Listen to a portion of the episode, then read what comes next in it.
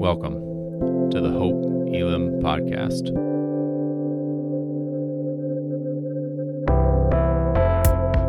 We are a diverse church in the heart of Des Moines, seeking to bring God's kingdom as we live more like Jesus. We hope that what you're about to hear points you to Jesus Christ. Know that we're praying for you and look forward to connecting with you soon.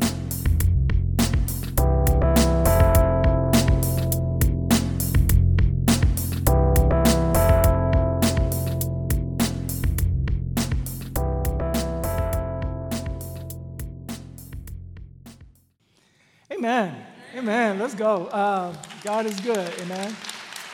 All right. So we're making this transition to the book of Romans. And we're in the first chapter. And Paul, when he begins this dialogue with the church at Rome, it is a mixed church. It is a combination of people. There's Jews and there's Greek. But there's different cultures because at this church at this time, there are some Jewish believers who have heard Paul's message about grace and has accepted it.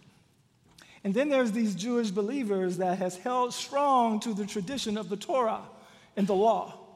And they believe that believers ought to be circumcised. Then there's this group of Gentiles. And there's these Gentiles who've also heard the message of Paul and has accepted the message of grace. And then there's some Gentiles who's been there for a while, that they've accepted the Jewish tradition. And these Gentiles has been circumcised. So you have all this mixture, this combined, merged church with all these backgrounds and all these different perspectives and all these different ideologies. But Paul said, I can't wait to get to Rome. Paul said, I've been thinking about you. I've been, been praying that God would allow me to come unto you. Paul said, I've, I've heard of your faith. I know how well you've been being faithful. I, I heard about it. And Paul said, I can't wait to come and I'm glad that I'm here because I can't wait to preach to you. Paul said, Look, um, I love you. And as I'm reading the chapter, I'm like, Oh, I see what's happening here. Did y'all see those scriptures? Paul was saying to them, You know, I love you, right? Before he really got down to what the scripture was going to talk about, he was like, Look, he said, I come to bring you some good news. And I want somebody to know this morning that there is both, there is some challenge in this text. There is some good news. And Paul said to them, Look, I love you, but let's just get it. It's tight. Come on, let's go. It's tight.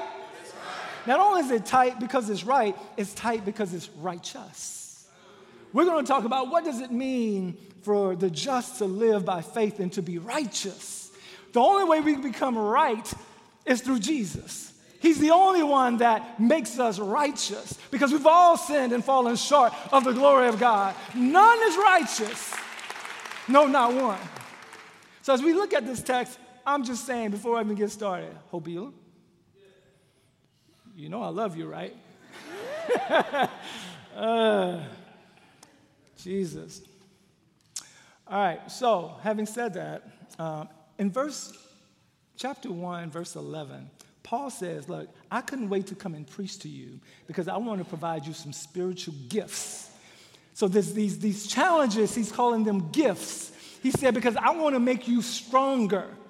Paul's like, I couldn't wait to come. And, and he said, Look, if you read it, he said, It's a two way street. I ain't gonna sharpen iron. But I couldn't wait to come to preach to you because I got some spiritual gifts. There's some stuff that I need to teach you so that you're stronger as a people. And so consider these spiritual gifts. Amen? Amen. So Paul says, Look, I'm not ashamed of the gospel.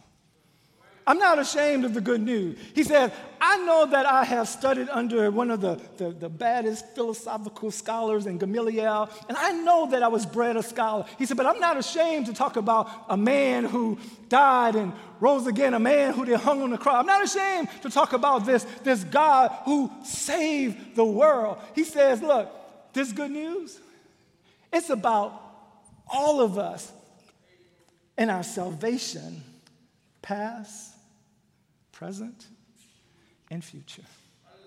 It is by faith, by faith in Jesus, that we are justified. So our salvation past, there's nothing we can do about it. We were all sin, it's too late. None is righteous, no, not one. But we have been justified by Jesus who died that we might live. Amen? That's, that's salvation past. But we also have salvation present in that we have been sanctified. That because of Jesus, we now are holy and set apart. We are His people, and we are now sanctified. Salvation present. And God be praised. Not only justification and sanctification, but salvation future, glorification. That is going to come a day that I'm not going to turn in this corruptible body for a glorified body. There will come a day, and I'm believing that when that day comes, glorification is coming. So I'm saying for somebody, hold on to what you believe. Your belief, your confidence, your trust in an Almighty God justifies, sanctifies, and glorifies. And I wonder if anybody, just for the, because we're here, can you say glory? glory. Just want to make sure we're in the right house. Amen. Paul says, I'm not ashamed to talk about the good news, the good news of Jesus Christ. So, as a topic, Paul says it's good news. He says, We are saved by our faith. Without faith, it is impossible to please God. We are saved, he said, we are made righteous or justified by Jesus. So no one can boast. We didn't earn it, we didn't buy it, we can't trade for it. So who can boast about our salvation? No one can.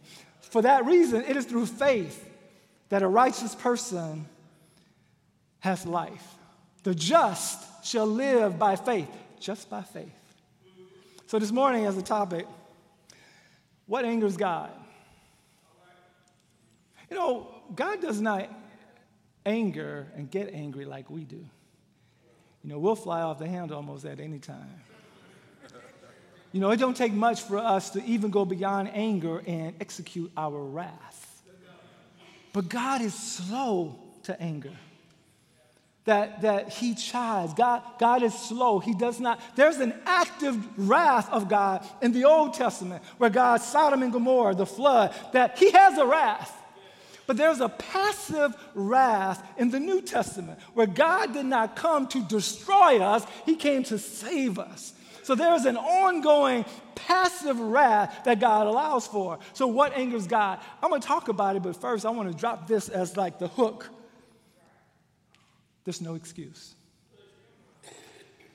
Listen, sometimes before the resurrection, we had to go through the crucifixion. Before there is exaltation, sometimes you got to go through humiliation. Sometimes before you up, you got to go down. What I'm saying, oftentimes we don't want to sit with the thing that is hard. In this text, if we're going to really sit with it, there is both challenge and encouragement.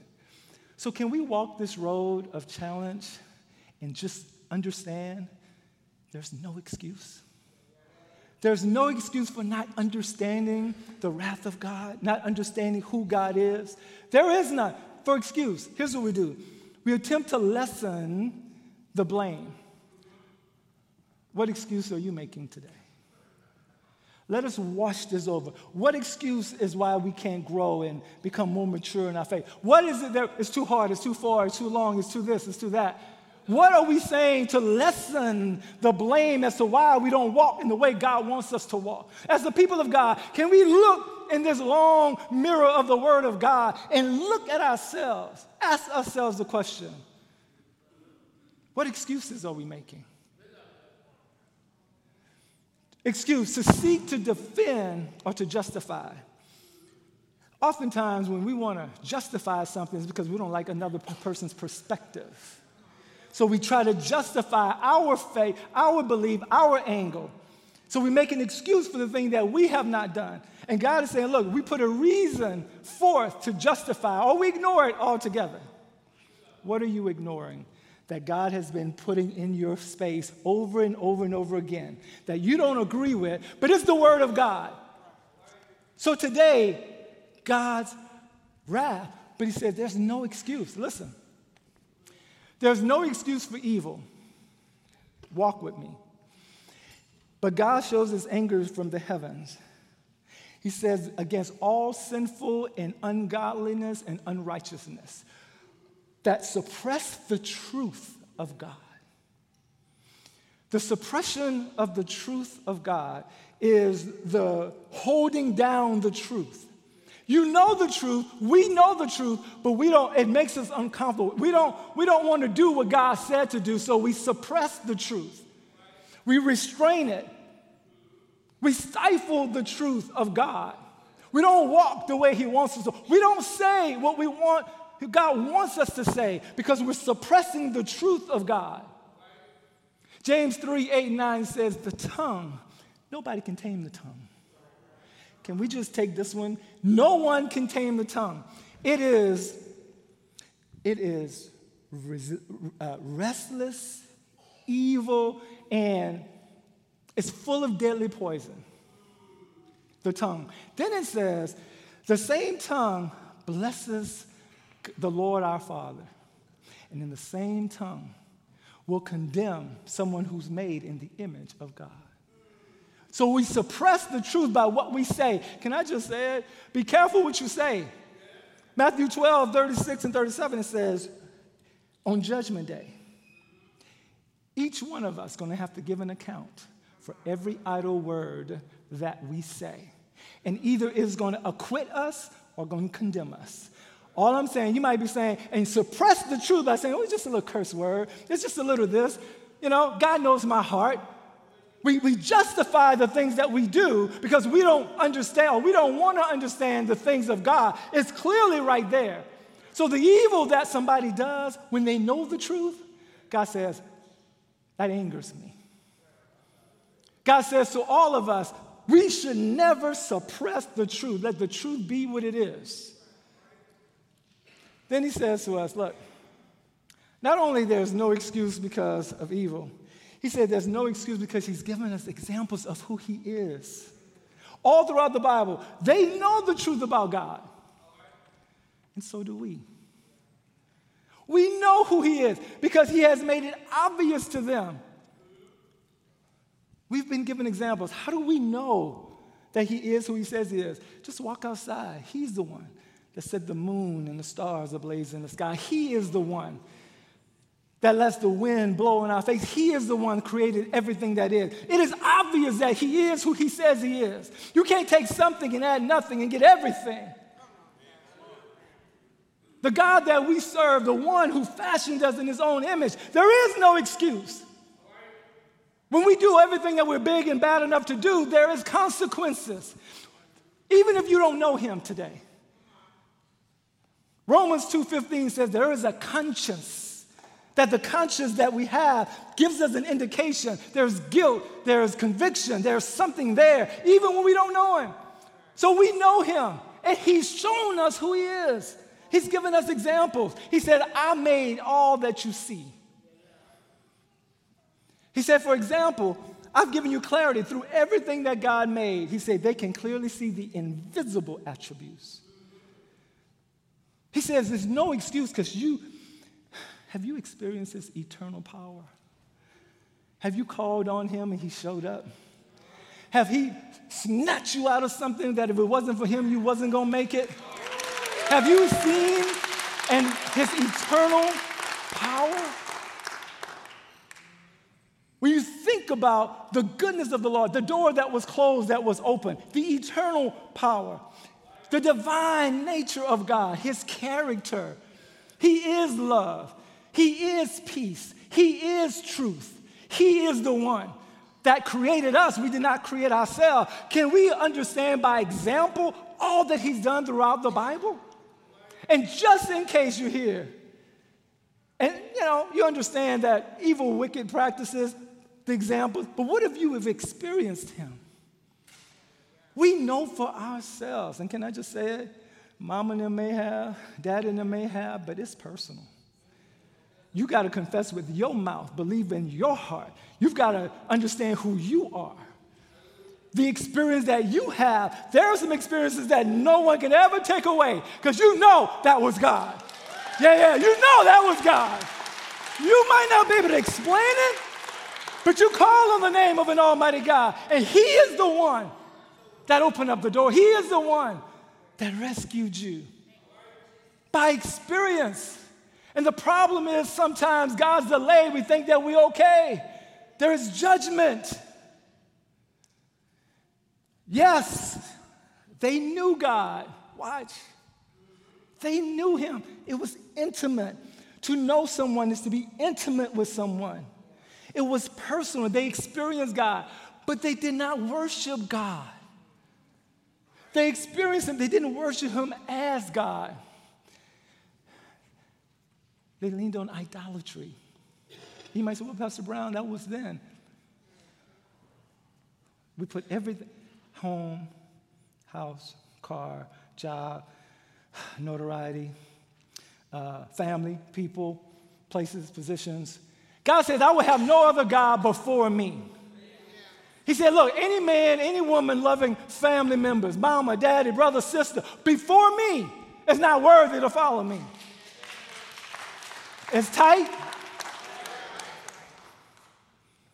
So at some level, they knew him, but they chose to go a different direction. What, what is it that you know about your God that you are not, we are not following through? Because it's easy to say, well, uh, I don't have that excuse, but we have one. Hey, you know what? Listen, I don't know how you got here, but we here now. In this word, not only did they know him and not worship him, they didn't even give him thanks. They didn't even say, Thank you. They recognized and knew it's no way. To know him is to love him. To know him is to understand his power. To know him is to understand that God can do all things but fail. To know him. And you don't even give him thanks. All right, so we just pause. Sometimes, you know, it's right here. Come on, so it's right here. So listen, can you just say hallelujah? Don't you know hallelujah is the highest praise? Can you say hallelujah again? All right, now watch. All right, now watch. God be praised. God knows the origin of the thought of where our praise comes from. We can just say hallelujah and never think about adoring God. He knows the origin, the motivation behind what we say. Why? Because what's in the heart will come out of the mouth. So I'm saying, can we give God the glory he so deserves? Hallelujah! Yeah!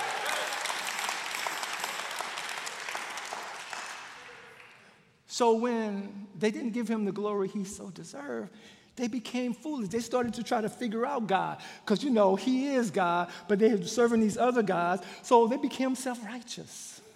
Let us figure out where we're comfortable. Let us suppress this truth. Let us get to a place where we're comfortable with the lie that we're telling ourselves so that we can be comfortable with who we are. I know the Word of God said, Do you know you can have knowledge of the Word and not acknowledge the Word? We can know the truth and never acknowledge it and keep doing what we think we're big and bad enough to do because God has a passive wrath. Because He did not come to condemn us, He came to save us. So they got complacent. Even though they saw his creative order, even though they saw the fact that he was God all by himself, they got complacent. They wouldn't serve him. Can we keep walking? I know it's a little heavy. Listen, there's no excuse. They claim to be wise, but instead they became utter fools through their experience, not worshiping God, not giving God the glory he so deserved. As a result, they became confused. They called bittersweet, darkness light, good evil. They took the glory of God and they gave it to men. Confused. Confused because they wouldn't even give him glory. They wouldn't even acknowledge him. They wouldn't even say thank you. So then they keep going and become confused, thinking that they're all that. Thinking they're wise, they become fools. And as a result, Jesus, there's no excuse. He turns them to abandonment, to exile. The, I didn't pick the text, but the text is up there. It says that he abandoned them. So God abandoned them to do whatever shameful things their hearts desired. As a result, they did vile and degrading things with each other's bodies. Shameful desires, foolish thinking, no restraint, suppressing the truth. Jesus said, I am the truth, the way, and the life. No man come unto the Father but by me.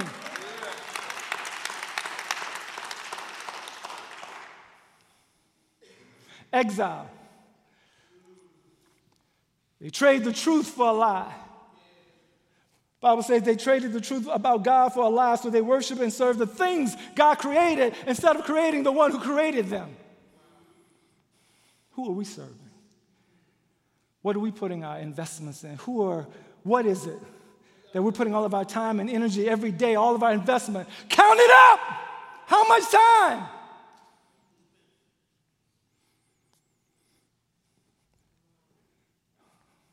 There's no excuse, but there's some good news. There's some good news, Kurt. There is no excuse, but for those who love him, for those who have faith in him, we are excused. There is no excuse, but we are excused. We are pardoned. We are forgiven. We are exempt. That God has fixed it so, not because we all, because we've done so well, but because of who He is. Romans 5 8 says, God commended his love towards us, that while we were yet sinners, Christ died for us. That's some good news. There is no excuse. We can't go back and get it. All have sinned. We've all, none is righteous, no, not one. But thanks be to God that Jesus came. The good news for God sent his son into the world, not to condemn the world, but that through him the world might be saved. Sometimes when we are like receiving, we hold on to the squeaky wheel, the oil. We stay stuck in no excuse. There is no excuse, but there's some good news. At some level, we need to grab on to the good news that's in the text, the promises of God. We grab on to what God has said who we are. So I'm saying that God is a loving God. Yes, He has a wrath. He did not come to destroy us. God is love. God says, Look, I will be slow to anger. Just come back to me. God says, Look, I got you. For that reason, I sent my son to save you. That's some good news. We, there is no excuse, but we are excused. The good news for the wages of sin is death, but the gift of life, but the gift of life through Jesus Christ our Lord. Listen, we all deserve to die. But it was on a hill called Calvary that Jesus took upon himself all of our sins. And God, He poured out His wrath at the cross to reconcile the world back to Himself. At some level, we got to understand that we win if we stay the course.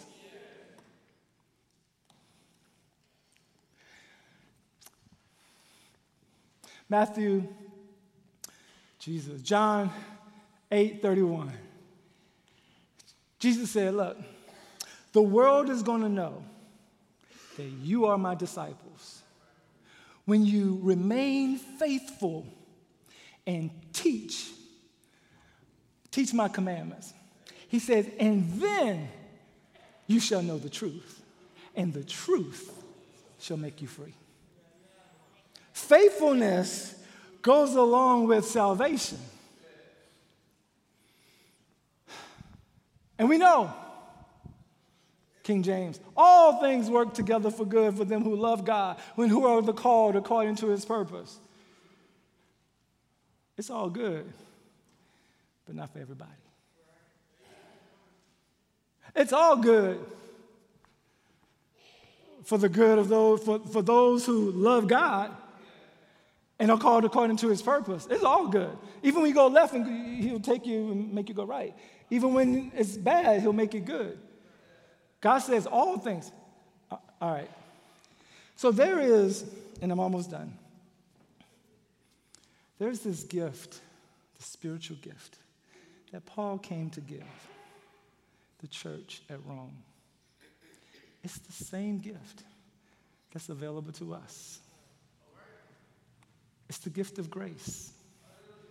Even when they were holding on to the law and the Torah, you can't.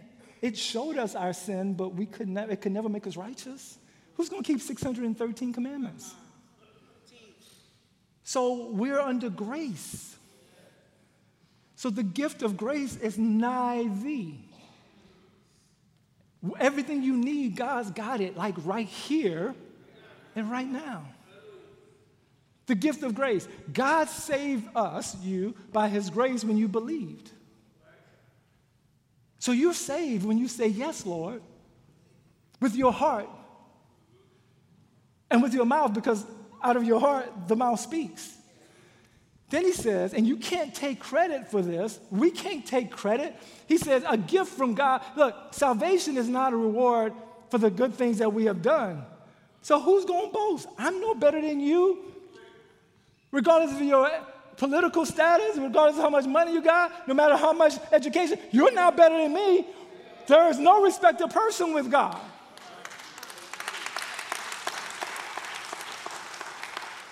So who's going to boast? The gift of grace. Well then, well then, since we're under this grace thing, Kioki, shall we continue in sin that grace may abound? Of course not. Of course not. Well, then, should we keep on sinning so that God can show us more and more of His wonderful grace? Of course not. Since we have died to sin, how can we continue to live in it? Just a little piece. When we die to sin, it's not like we got it all together. You remember Romans 7 when Paul was saying, Man, uh, the thing that I said I wasn't going to do, that's what I found myself doing. The thing I said I wasn't going to do, that's what I do. And I, he said, I find in me and my flesh there's this like, there's no good thing. That there's this warring going on in my flesh between my flesh and my spirit.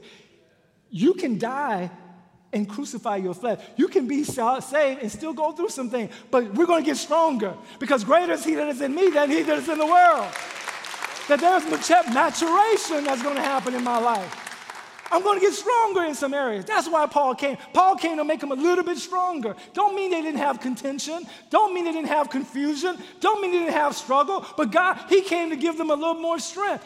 Gift of grace. Give yourself some grace. But let's not continue. Let's keep working, amen. Okay, so we're almost done.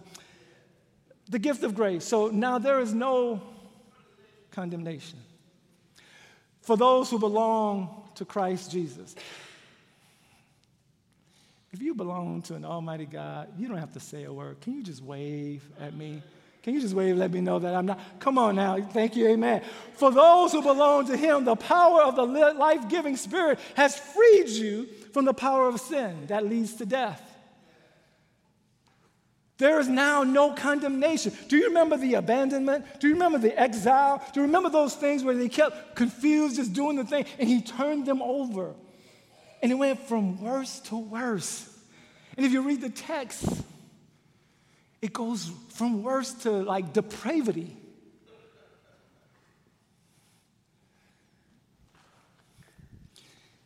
Enemy wants us to believe a lie. And maybe you hear and you believe the lie that you're not good enough, you're not tall enough, you're not sweet enough, you're not bitter enough, whatever the case might be. Could it be that just suppressing the truth? The truth is, you are more than a conqueror. The truth is, you are fearfully and wonderfully made. The truth is, Jesus said, Look, I am the truth, the way, and the life. The truth is, Jesus said, I am the vine and you are the branches. The truth is, the devil's a liar. All right, the gift of grace. There's no excuse, but we are ex- excused. If Jesus is our chief cornerstone, we all building something. We're all working and we're going somewhere. if Jesus Christ is not the chief cornerstone of the foundation in which you're building, whatever you're building ain't gonna last. And even if it does, it ain't gonna get you where you wanna get to.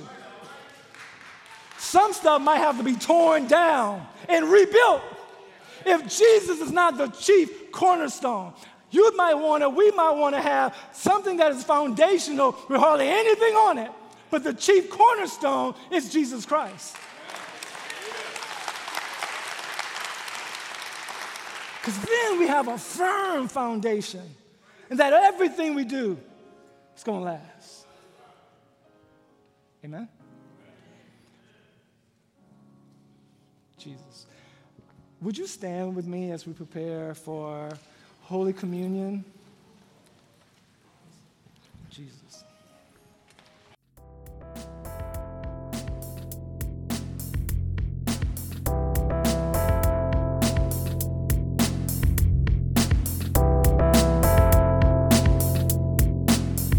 Thanks so much for joining us. To find out more about Hope Elam, follow us on Instagram at hope.elam or visit our website at hope-elam.org.